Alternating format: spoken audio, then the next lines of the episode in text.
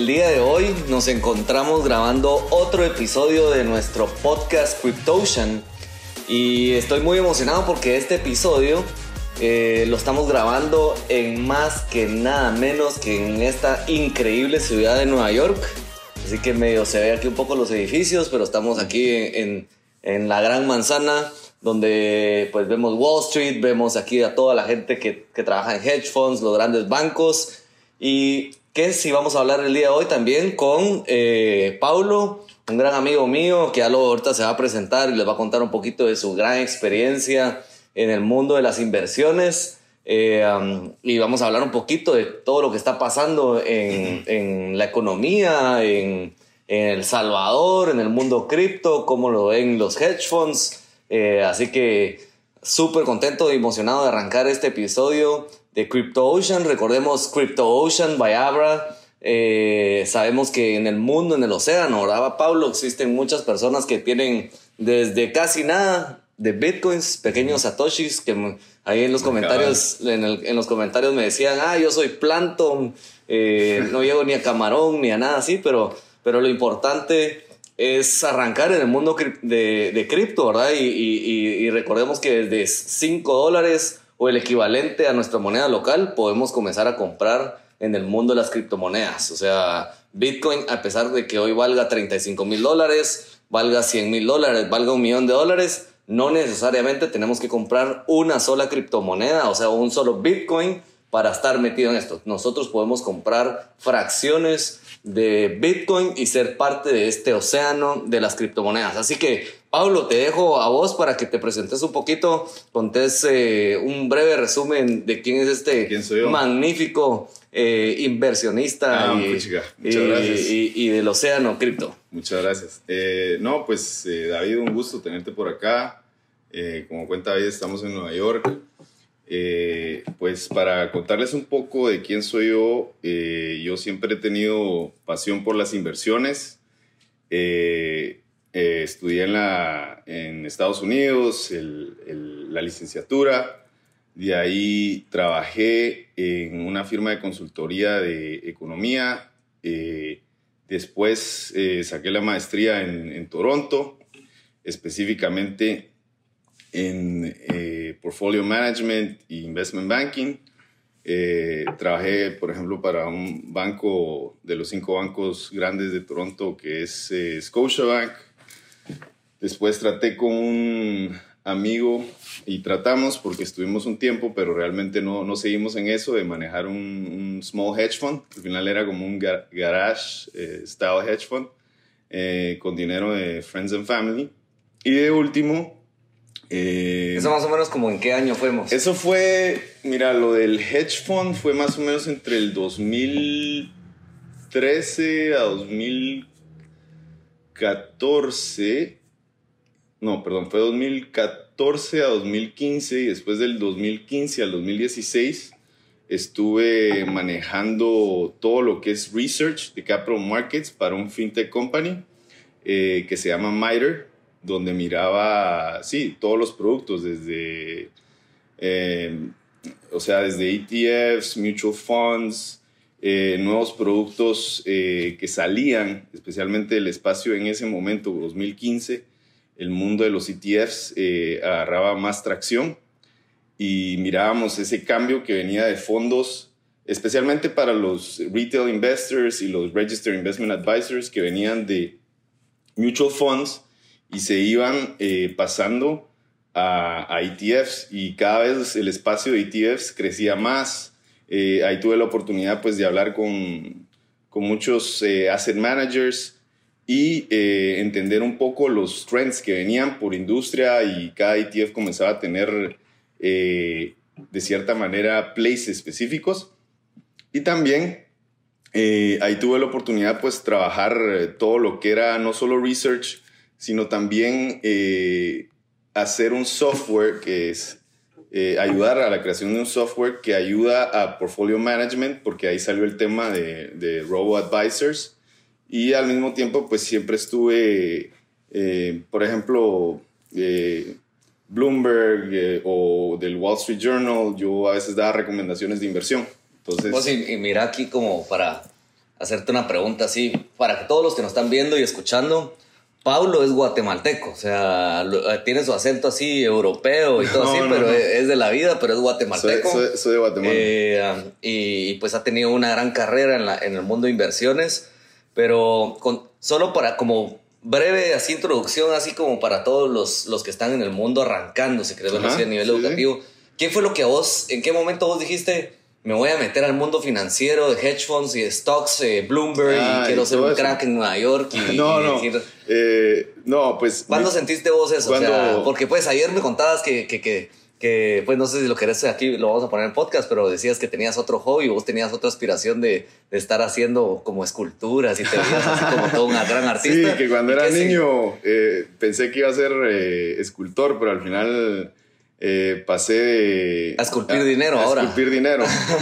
No, mira, solo para hacer una aclaración. eh, yo venía a Nueva York por el trabajo, pero estaba en mi sede en Toronto. Hoy por hoy trabajo también para un, una, eh, un inversionista institucional donde también ha sido muy interesante porque ha entrado mucho el tema de cripto. Y por eso creo que nosotros, para la gente, más o menos el tiempo que estamos hablando, venimos de la conferencia. Ahí nos, nos, nos vimos de nuevo en, en, en, en Bitcoin Week en Miami y ahorita estamos en Nueva York.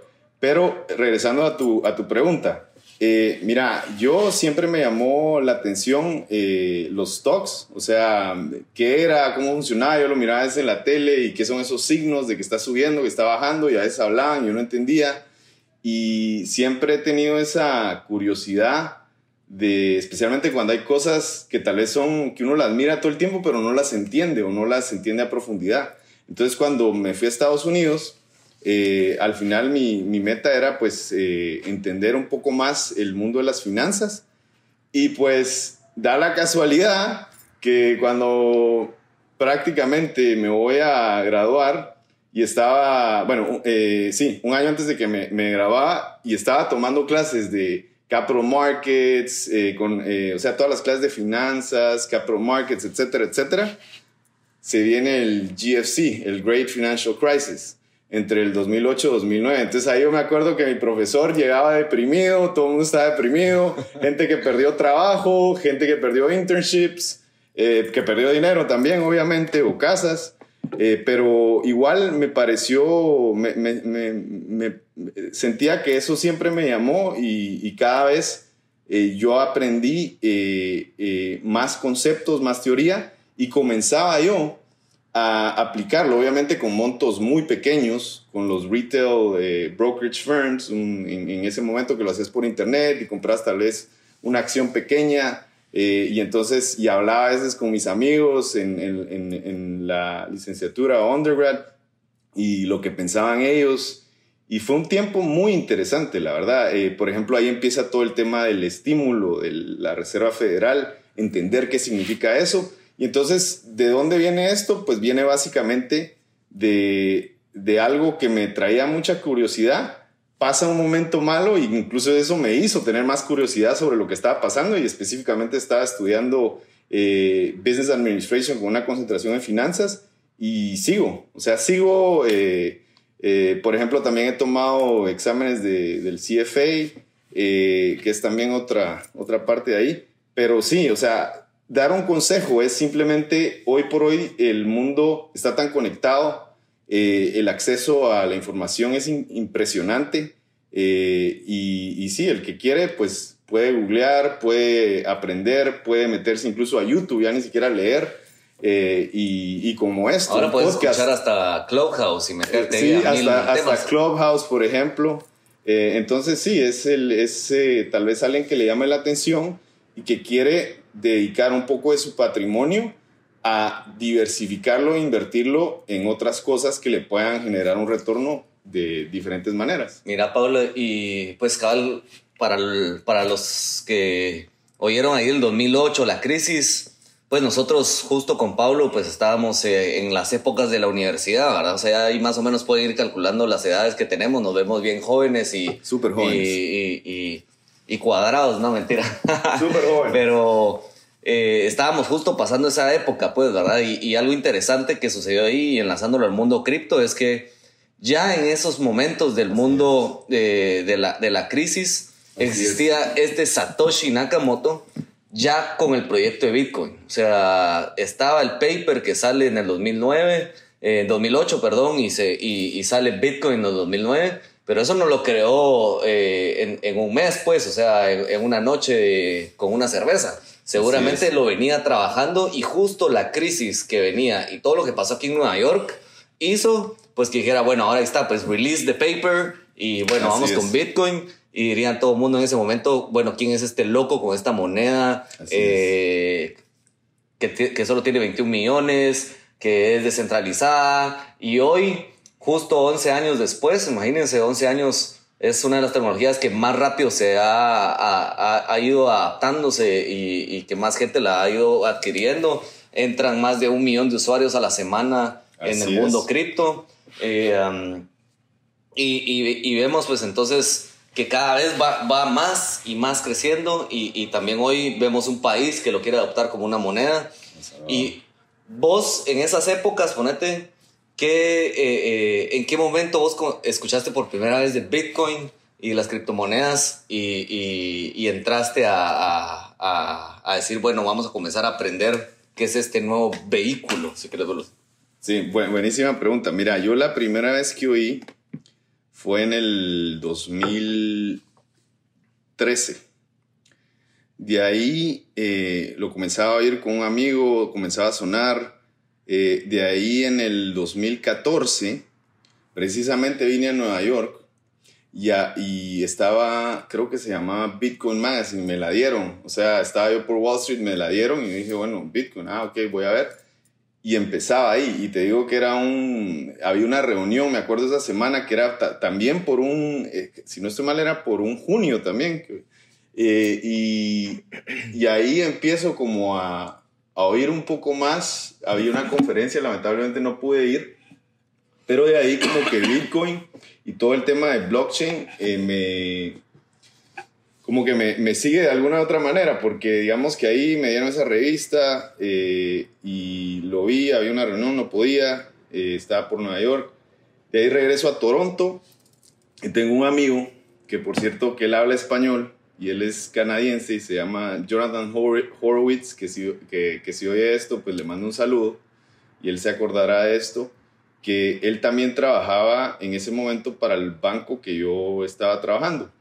Y él me habla, mira, has oído de todos estos temas de blockchain, has oído de estas tecnologías y a mí me da curiosidad. Entonces había un grupo que se llamaba Decentralize en Toronto.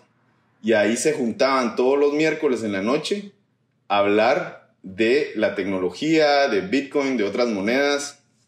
Eh, y, y, te estoy hablando que más o menos, eh, si no estoy mal, era el 2013 o era el 2014.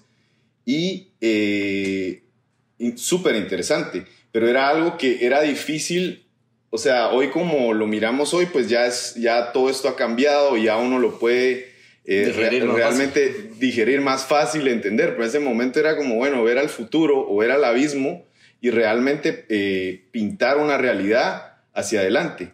Entonces, eh, yo me acuerdo que él me llevó y me daba mucha risa porque todo, mundo, todo el mundo que iba ahí eran developers con tenis, eh, o sea, súper eh, remote workers que no les importaba la apariencia. Nosotros éramos, yo era banquero en ese momento, él también. Vos vivías en corbata, Vivía en corbata, con saco, llegábamos y éramos, ¿y estos quiénes son?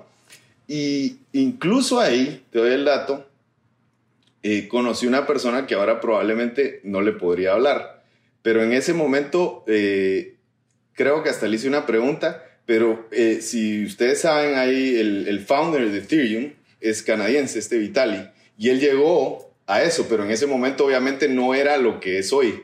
Y, y así, imagino, y, y, estoy seguro que conocí otras personas muy interesantes que no me acuerdo los, los nombres, pero que hoy probablemente son eh, personas gurús. importantes, gurús de ahí. Pero mira, ahí fue un momento que tomando esa, hablando de, de, bueno, ¿cómo me meto? Entonces vine yo y con un poco de mis ahorros compraste tus primeros 10 mil bitcoins. No, no, no, qué bueno fuera. Compré 40 bitcoins, me acuerdo yo. Eh, y bueno, los dije, los voy a tener ahí. ¿Y te recordás más o menos a qué precio costaba en ese momento, no? Eso era 2014, como unos 100 dólares, ¿no? ¿no? No, era más. Eran como, si no estoy mal, 300 y pico. Los compré, o sea, no, no todo de junto, pero sí más o menos fueron 40. Y me acuerdo que si no estoy mal, los vendí en el 2016, que fue una de las peores decisiones de mi vida.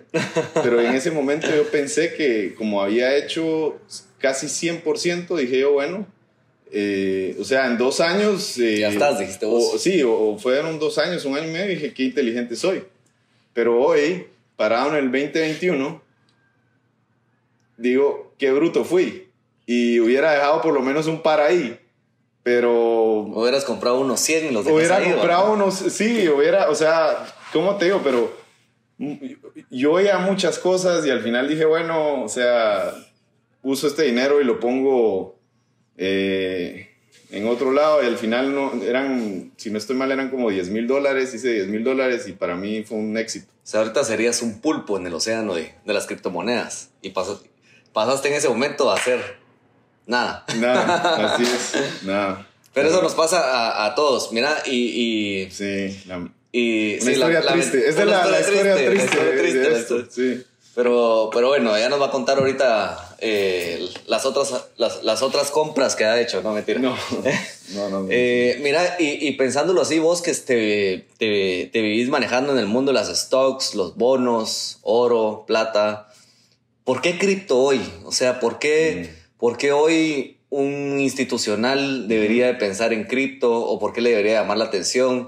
Pues hemos visto que ya hay, hay grandes que dieron ese paso, ¿verdad? Y que tal vez son los que te abren la puerta y te dicen, mira, si yo también puedo, vos también podés. Así es. Square, todas estas gentes. Eh, sí.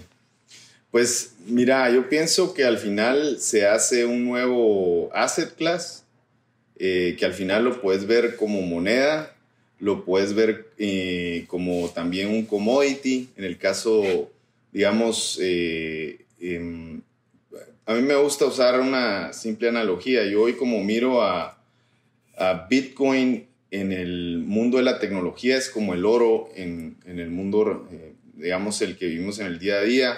Cuando pienso en Ethereum y, otras tecnologías que, que, son tal vez un poco más sofisticadas, pienso tal vez como el petróleo que puedes hacer un vaso plástico, que te puede servir para hacer eh, combustible, que puedes hacer otras cosas. Entonces ahí, eh, digamos, en Ethereum con el tema de, contratos, por ejemplo, eh, entonces yo creo que se crean estos asset classes, es impresionante cuando uno lo analiza, pero que ya hoy por hoy, si lo miramos simplemente con Bitcoin, ya ha pasado 10 años, más de 10 años, perdón, y, y yo, para mí, la prueba más fuerte fue el 2020, con una pandemia donde hubo un sell-off en, precisamente el 23 o 24 de marzo, que fue uno de los puntos más difíciles para la bolsa, pero también se traslada a otros activos eh, o clases de activos y em, que haya sobrevivido el, el, el, 2020 y que hoy haya agarrado esta, esta fuerza y esta magnitud es impresionante. ¿Y, para, ¿Y qué significa entonces para institutional investors? Por ejemplo, yo trabajo con una institución, o sea, podría decir soy un institutional investor. Entonces, ¿qué significa? Eh, yo, digamos que he hablado con mucha gente y al final es, llegas a la conclusión que es algo como el, para hacer eh, una, extrapolar un poco una comparación, no es la misma, pero similar, es como el Internet. Y es como decir que alguien vio en late 90s eh, eh, el Internet, miraba todo esto que estaba cambiando y no hizo nada. No dijo, no voy a invertir en Google, no voy a invertir en, en otras compañías como Amazon porque pierde plata, no voy a, no voy a hacer nada. El Microsoft y Yahoo de aquellos tiempos. ajá, y, no voy a hacer absolutamente nada. Eh, y I'm just gonna avoid it. Y no, y eso es lo que yo llevo y, he tenido esta conversación. Esto va. O sea, there's no denying it.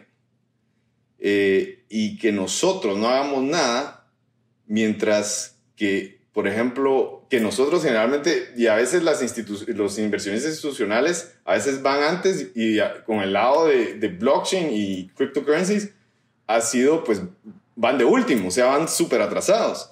y especialmente los bancos. O sea, a mí me parece sorprendente que, y yo entiendo, hay un tema de regulación, eh, entiendo eso, pero te das cuenta que, por lo menos de mi lado, es un, es, es un tipo de activo que no lo puedes omitir, que va a cambiar muchísimas cosas, que va a ser, si lo queremos poner eh, como, con una analogía como el Internet, a, otro, a otra escala, eh, y eh, hoy por hoy sí, es, es, es, es, de alto riesgo todavía porque todavía, o sea, es algo de mucho crecimiento, donde van a pasar cosas, van a haber situaciones, va a haber volatilidad, va a ser muy similar a lo que pasó con el Internet, donde vas a tener ciertos players que van a pasar todo este tiempo, se van a posicionar, van a crecer y van a ser los players, como lo es hoy un Amazon, un Google, y vas a tener muchas compañías que en este, en, este momento serían cryptocurrencies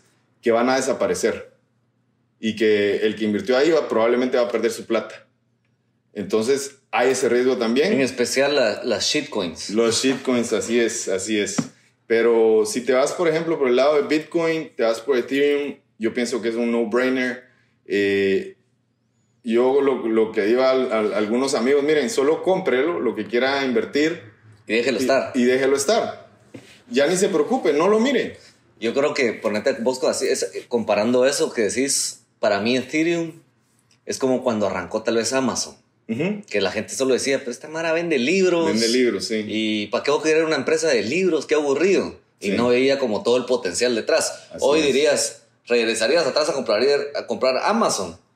Por supuesto, pues, pero ni pensarlo, ¿verdad? O sea, eh, lo que está haciendo Ethereum eh, a nivel de contratos inteligentes, a, nivel de brindar toda esa infraestructura para que otros tipos de negocios se monten en ello, es impresionante, pues, o sea, lo que viene con, con Ethereum 2.0 es. Eh, va a estar buenísimo, pues. O sea, es como te digo, y, y sí, o sea, hay que verlo así y hay que verlo a largo plazo, porque todo el mundo se enfoca, y especialmente a través de algunos retail investors en la volatilidad, en el corto plazo, y si bajó Bitcoin, lo que ha pasado en, estas, eh, en estos últimos meses, después de el nivel más alto que tuvo en, históricamente, eh, hay un pánico. Pero el tema es, hay que ver las cosas a largo plazo, hay que entenderlo. Obviamente, entre más conocimiento eh, tiene uno, tiene más tranquilidad a la hora de invertir.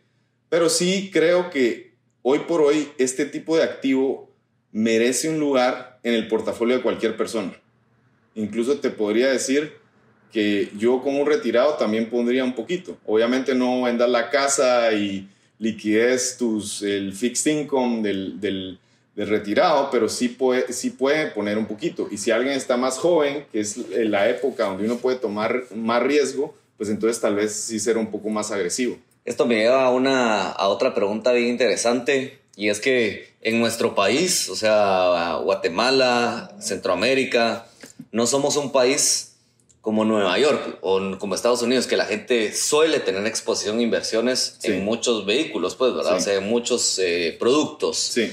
Eh, ¿Por qué hoy un guatemalteco debería de diversificar sus inversiones, si quieres verlo así? O sea, no necesariamente estoy diciendo saca todo tu dinero de la cuenta de ahorros y ponerlo a trabajar, pero pensémoslo acciones, no necesariamente cripto. ¿Por qué debería hacer eso? Sí, es buena pregunta. Y digamos, ¿por qué debe hacer eso? Porque nosotros nunca sabemos y, yo pienso que gracias a Dios, pues el Quetzal ha estado muy estable. Gracias a Dios, a pesar de que, que la, la, pues en Guatemala la situación política, la corrupción, el, el desempleo, el comercio informal y todo eso generan problemas a nivel de país, economía, etcétera, eh, digamos que no se ha dado un caso extremo como decir eh, un Venezuela o una Argentina. Eh, entonces, ¿qué es lo que pasa? hoy por hoy, los inversionistas, ¿dónde ponen su dinero si no lo quieren tener en el banco en Guatemala? Es en real estate, digamos en el sector inmobiliario. ¿Por qué lo hacen? Porque no tienen otras opciones. O sea, eh, un inversionista que tal vez sus assets o su cantidad de patrimonio no es tan grande, no puede ir eh, a un una banca privada con bancos en Estados Unidos o en, digamos en Miami, que lo hace alguna gente.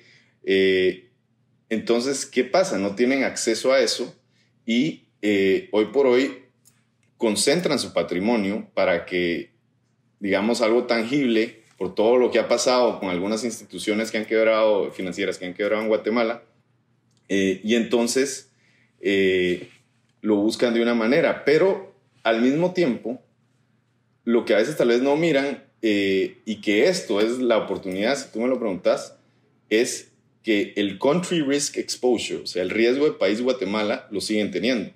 Ya sea que lo tengas en el banco, ya sea que lo tengas en un apartamento, en una casa en Guatemala o en una finca. O sea, ese riesgo lo seguís teniendo. ¿Qué pasa cuando te des la oportunidad de invertir y diversificar tus activos a otro tipo de riesgos eh, que no son locales, eh, hablando específicamente de Guatemala? Tenés esa diversificación, pero tenés eh, ese acceso a inversiones que tal vez, por ejemplo, si el quetzal, que no ha pasado, y por eso digo, no, no, tal vez no es el mejor ejemplo, pero si el quetzal se devalúa y tenés Bitcoin, entonces puedes tener ese contrapeso. Si fuese un peso mexicano. Ajá, si fuera, digamos, sí, sí, que, ha pasado, ¿Qué ha pasado, ¿verdad? Eh, sí, entonces, si es el peso mexicano, por ejemplo, eso puedes hacer y mucho, y yo pienso que hacia ahí van a ir muchos países de mercados emergentes, principalmente, donde hay eh, fluctuaciones de la moneda local eh, drásticas.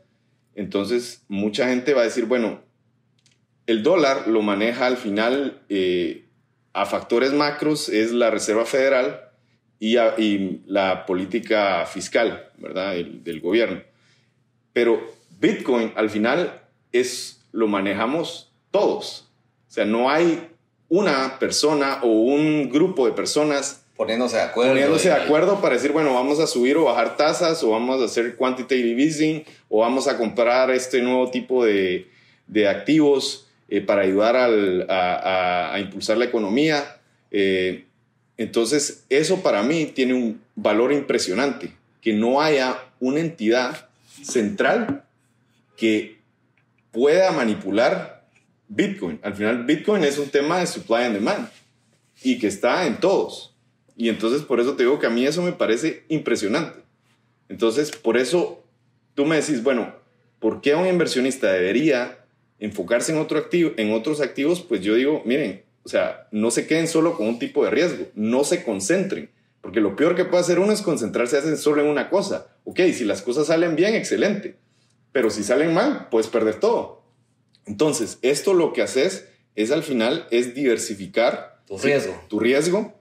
También diversificar, eh, como te digo, o sea, diversificar factores de riesgo y diversificar tu potencial de retorno, ¿verdad?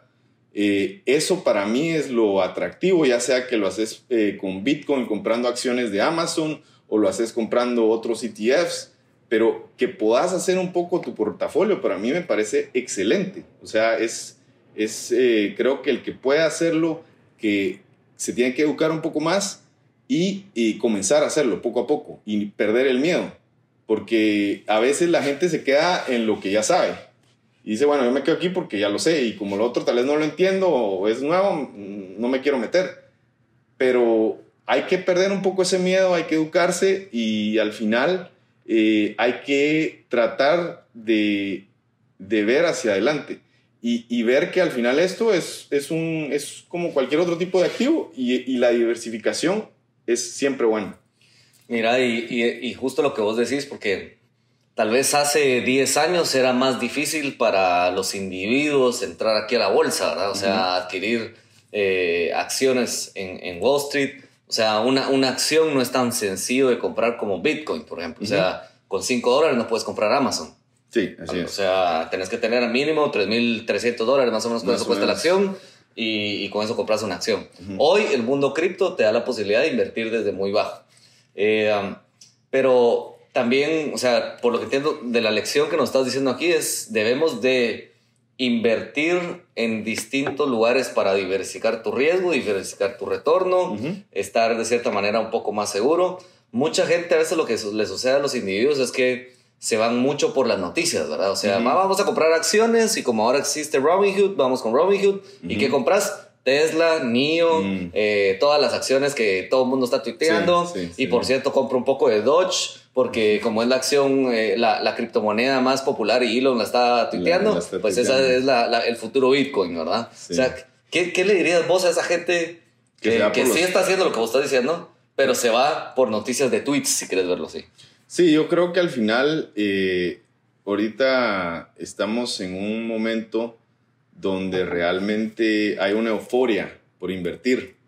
Y esto se ha dado eh, a pesar de que cuando yo lo miro hace un año o un poco más de un año, cuando se dio la, la pandemia, eh, yo, digamos, hablábamos en ese momento de una recesión, de una depresión que se puede venir, pero hoy por hoy, eh, como los bancos centrales han emitido tanta liquidez al sistema, llámese la Reserva Federal en Estados Unidos o el ECB en, en Europa, eh, y aparte, la política eh, fiscal que, que, se dio con Trump y ahorita con Biden, entonces todo el mundo tiene mucho dinero.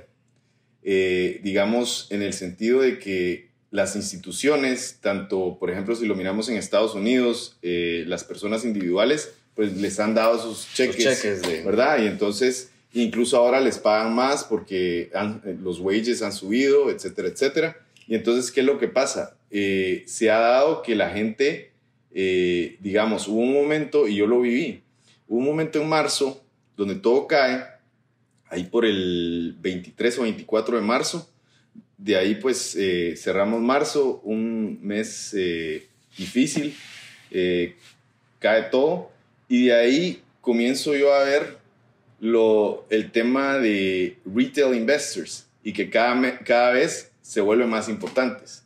Eh, yo me acuerdo que en el 2020, en mayo, yo hacía un comentario eh, en, la institución que yo trabajo. Y yo decía, miren, el, los assets y lo que está pasando con el mundo retail, ya ese input no lo podemos omitir, porque cada vez se está volviendo más importante.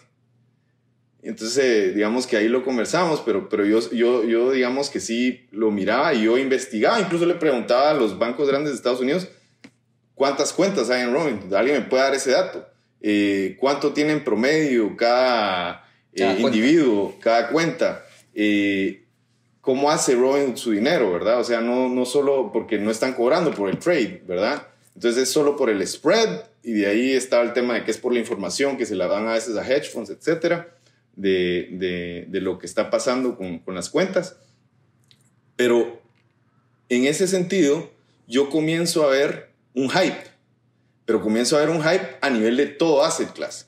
Lo comienzo a ver con electric vehicles, lo comienzo a ver también con, con cryptos, lo comienzo a ver eh, con los famosos estos, eh, eh, ¿cómo se Wall Street Bets. Y curioso lo que pasa, por ejemplo, con GameStop, y que el mundo retail se une para joder a, para joder a un hedge fund. O sea, fue increíble. O sea, yo pensé que eso, eso no, no, lo iba a ver yo, pero fue increíble. Entonces ahí estaba cabal la, digamos, eh, la respuesta a mi tesis que yo decía, digamos, en, en, mayo, los retail investors cada vez tienen más poder, tienen más acceso. O sea, antes no existía Robinhood, tenías que ir tenía, eh, con un eh, online brokerage account, o estoy hablando de hace más de 10, Ameritrade, estaba, por ejemplo, eh, bueno, está Charles Schwab, Scott Trade, que lo compró TD Ameritrade, E-Trade, entonces, cada vez, o sea, yo miraba que esto iba y cada vez me daba risa porque yo tengo algunos conocidos un poco mayores que yo y tienen hijos que están en el colegio en la secundaria y estaban hablando de comprar acciones y estaban hablando de, de sí, voy a comprar esta acción y por Robinhood y voy a hacer esto. Y yo me quedaba, o sea, wow, esto es, o sea, esto me, o sea, no lo viví personalmente, lo oí, lo estudié, pero me recuerda al tech bubble. Entonces yo siento que eh, eh, lo que vos me decís es que sí, hay que tener mucho cuidado porque hay muchos activos que por inputs, que tal vez la gente no lo entiende, están inflados.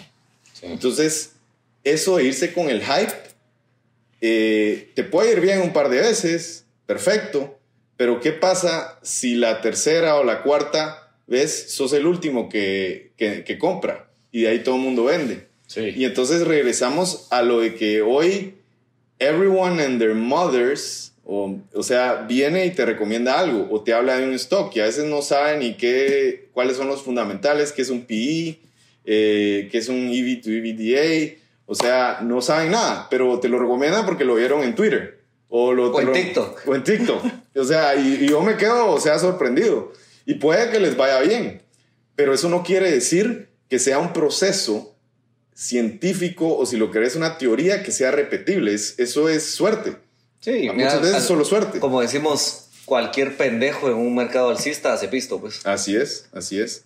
Pero, pero regresando a tu, a tu pregunta, lo más importante es eh, realmente buscar, eh, bueno, primero ver las cosas desde el punto de vista personal, cuáles son los activos que tengo, qué es lo que puedo poner en alto riesgo, qué tal vez quiero, tal vez más blue chip o safe companies, como un Apple, como un Microsoft, eh, y qué quiero en, en, otro tipo de activos, pero realmente entender no solo porque alguien me dijo o por, porque lo vi en algún lado, sino realmente tratar de entender y sentirse cómodo. Y entre más sepa uno, más informado está, eh, yo pienso que al final se traslada en mejores decisiones a largo plazo Buenísimo.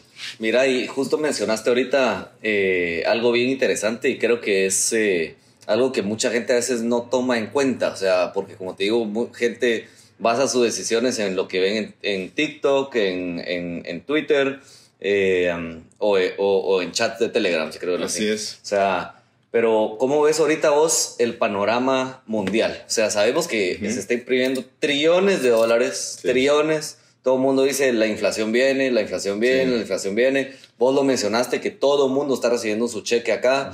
Yo he escuchado, de, eh, o sea, he visto amigos míos, o sea, que están que en Miami, que no necesitan ningún cheque, o sea, no necesitan cheque. cheque Y dicen, ah, vos es que acabo de venir a Miami, como está la pandemia, no podía viajar, voy a cambiar mi cheque de 6 mil dólares. Es como 6 mil dólares de un cheque de... Por no hacer nada. Por no hacer nada, o sea, ni lo necesitabas, o sea, de lo, tal vez caminando aquí vemos más gente, tal vez sí necesitaba, pero aquí fue parejo. Entonces tiene que tener una, una, una consecuencia, pues, o sea, ¿cómo ves vos el panorama global? Global, ok. Pues mira, es una pregunta eh, difícil de, de, responder, pero yo te voy a decir, o sea, mi opinión. Em, hoy por hoy estamos en un sistema que, que lo veníamos, eh, se venía comentando hace dos años, que es precisamente eh, lo que está haciendo Estados Unidos que le llaman MMT, que es eh, Modern Monetary Theory, que es prácticamente imprimir dinero, imprimir dinero, imprimir dinero, porque al final vos, vos si necesitas pagar algo, puedes imprimir más dinero. Pero el tema es qué pasa cuando eso cambia y tal vez ya no sos el reserve currency of the world. O qué pasa si realmente ya no puedes ser solvente. Al final, toda deuda de ya sea que la pagas o haces default y te declaras en bancarrota. O sea, ahí es como funciona tanto para corporaciones como para... sí, corporaciones, gobiernos, individuos, etc. Eh, entonces, ¿dónde creo que, que, van las cosas? Mira, hoy yo siento que estamos en un super hype. Eh, todo está extremadamente caro porque cuando uno analiza la teoría y uno mira, bueno, risk-free rate, y agarremos el, el benchmark rate, eh, que es el, como podríamos agarrar el tesoro de Estados Unidos a 10 años, que está súper bajo, a 1.5. A mí en la universidad me enseñaban que el risk-free rate era por lo menos 3. O sea, y eso ya era muy bajo. Y, y, y, en algunos lugares, por ejemplo, como Alemania, es negativo. O sea, entonces, ¿qué pasa? Si te vas puramente a la teoría de la mate, hoy estás de, tenés un discount muy bajo. Entonces hace que el valor presente de los activos sea mucho más alto. Y así está across the board. Y a eso añadirle que tenés tanta liquidez de muchas personas que tienen mucho acceso ahora a, comprar, vender, etcétera. Y entonces... Y que saben nada de valor presente neto, pues. O no, no creo que sepan, o sea, sí, hacer un eh, DCF análisis ahí. Eh, pero te apuesto que todos los de Reddit ahí que compraron AMC ahorita no hicieron, ningún análisis, de, nada. Sí, sí. Pero no, al, final yo pienso que, que, digamos, hay mucha. Mira, a mí no me gusta extrapolar eh, el pasado para tomar decisiones en mi presente y en el futuro, pero hay muchas cosas que suenan muy similares. Eh, em, dicen que a veces la historia no se repite, pero a veces rima eh, mucho, dice un dicho en, inglés. Eh, entonces, ¿qué es lo que yo miro? por ejemplo, en la, en la depresión de los 30, ¿qué fue lo que pasó? antes de eso vinieron, estaban los Roaring Twenties. Todo subía, el mercado subía, el que te ilustraba los zapatos en 1900, eh, antes de 1930 te recomendaba stocks o te hablaba de esos stocks, de ahí viene una depresión. No estoy diciendo que venga una depresión, pero está dentro de las probabilidades. Después hago otro, tal vez otro, digamos, otra comparación. Lo que fue late 90s eh, y early 2000s, en los 2000, que fue el tech bubble donde todo el mundo compraba cualquier acción porque decía .com. Y habían compañías que relacionaban de alguna manera, que no tenían nada que ver con el Internet, pero le ponían algo de .com o ponían algo de Internet y la acción subía. Por ninguna, ningún cambio fundamental o significativo en, en, en el revenue stream o los business lines, subía. Por ser ya un tech company o internet company y todo el mundo compraba eh, compañías de internet no sabían qué era. Eh, hacían la broma, eh, después de que pasó eso, de, hablan de price to earnings, ahí decían price to hopes and dreams, porque no había nada. Entonces, ¿qué es lo que digo yo hoy? Hoy, como hay tanta liquidez, los benchmark rates, que al final es el, digamos, el Tesoro de Estados Unidos, el Fed Funds Rate, eh, los, los bonos eh, o las tasas de interés de cada país en Unión Europea, en eh, Inglaterra, etcétera, en Japón, son tan bajos. Y hoy la política monetaria de, de Banco Central ha cambiado totalmente y son tan bajos que todo está tan caro y eso afecta a todo nivel, desde bonos hasta criptos incluso, eh, o sea, todo, todo está, te digo, o sea, puede afectar. Y no es que diga que, que, porque si tú me lo preguntas a nivel personal, para mí, Bitcoin tiene que subir por el tema de limited supply y cómo funcionan las curvas de demanda y oferta. O sea, es un activo muy interesante donde para mí tiene que subir. O sea, there's no way que... Pero lo que yo digo es que otros activos están muy caros. Y esa es la realidad que vivimos. Te digo, para mí mi trabajo lo hace 10 veces más difícil. Yo antes podía comprar fixed income o bonos, generaba el 4%, bonos investment grade, eh, un maturity no tan, o, un, maturity no tan largo, o sea, un vencimiento no tan largo, eh, mediano. Eh, hoy tengo que comprar high yield, que son compañías que tienen mucho más deuda, que tal vez el, digamos, el negocio en sí no va tan bien y tengo que comprar peor calidad, más maturity, o sea, un vencimiento mucho más largo, para lo que yo me ganaba ese 4 o 5% que me lo ganaba hace 3 o 5 años. Y lo mismo con las acciones, o sea, hoy vos mirás los, los digamos, los target prices para el SP y están muchos por debajo de donde está hoy el S&P. O sea, el S&P dicen que va a terminar el año más abajo. Y muchas acciones que, por ejemplo, tal vez tuvieron que quebrar, que no quebraron. Un, caso es AMC, o GameStop. Entonces, eh, mi, mi, tema es ese. O sea, aprendamos de la historia.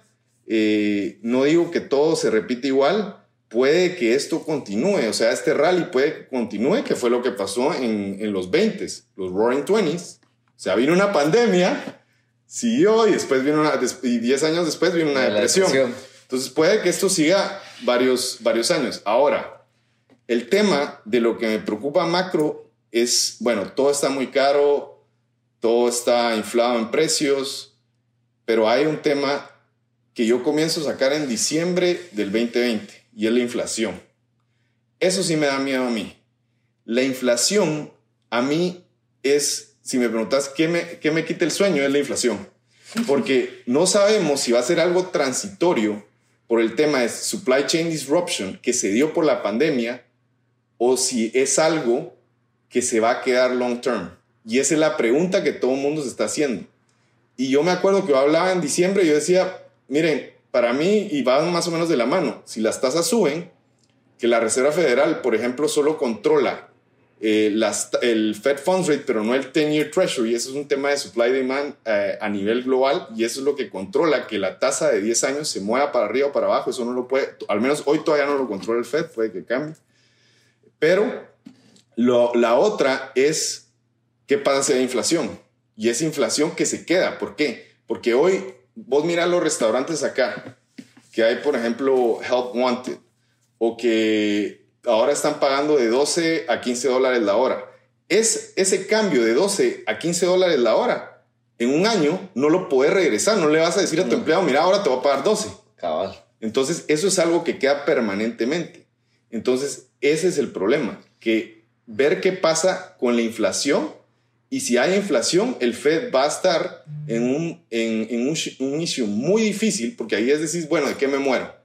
¿De hyperinflation si se da? ¿O de subir tasas de interés para que la inflación no se me vaya de las manos? Pero igual me voy a Por pegar algún un- lado te tenés que por- desangrar. O sea, de igual me va, me, va, me va a golpear, me va a meter un cachimbazo. O sea, va a ser una o la otra. Entonces, te digo, eso es de, a nivel macro, es eso, la inflación, eh, todo esto que ha pasado y ver cómo termina la historia. Por ejemplo, en septiembre termina lo de los cheques, ¿verdad? Eh, y a ver qué pasa con el mercado laboral, qué pasa con el participation rate, y ahí qué pasa con los activos. ¿Será que la gente deja de comprar casas? ¿Será que comienza a vender acciones porque necesita ya dinero? Eh, o vender criptos porque, o Bitcoin porque necesitan liquidez. O sea, eso se traslada a todos los activos. Y algo para todos los que están ahorita viajando y se están viniendo a vacunar y, están comenzando a ver eso, desen cuenta de esos detalles. O sea, sí es impre- impresionante que tú vas en la calle, estás en Texas, estás en Miami, estás en Nueva York y en todos lados dice, se contrata gente, se contrata gente, se contrata gente. La gente no está queriendo trabajar, creo yo, pues, o sea... No. eh, Gana- no, no es que no haya trabajo, porque sí hay un montón. trabajo, Ahorita ya se está re- re- ya vayan a Miami, esa vaina no hay, ahí no existe el COVID. O sea, ya todo, hay fiestas, hay restaurantes, hay todos lados. Entonces todo el mundo está regresando a, a- ya la economía está comenzando a rodar, si quieren verlo así. Entonces se necesita empleados, y, pero la gente no quiere trabajar.